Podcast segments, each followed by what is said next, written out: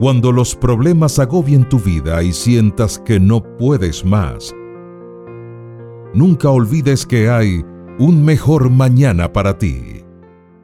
Una pata jamás doblada. ¿Has visto un ave durmiendo en una rama o en un cable sin caerse? ¿Cómo lo consigue? Si nosotros intentamos dormir así, nos caeríamos. El secreto está en los tendones de las patas del pájaro que tiene una forma tal que cuando la rodilla está doblada, la pata toma firmemente cualquier cosa. Las patas no se sueltan de la rama hasta que él se desdoble la rodilla para volar.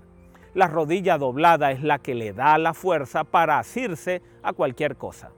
Si permanecéis en mí y mis palabras permanecen en vosotros, pedid todo lo que queráis y os será concedido. Juan 15:7.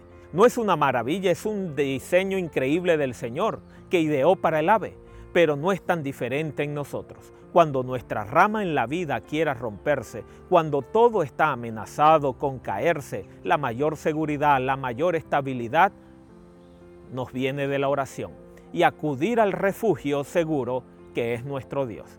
Si quieres permanecer de pie delante de las dificultades y problemas, permanece de rodilla primeramente ante Dios. Si alguna vez las dificultades te desaniman y pierdes la fe, ponte de rodilla, dialoga con Dios, entenderás que no estás solo.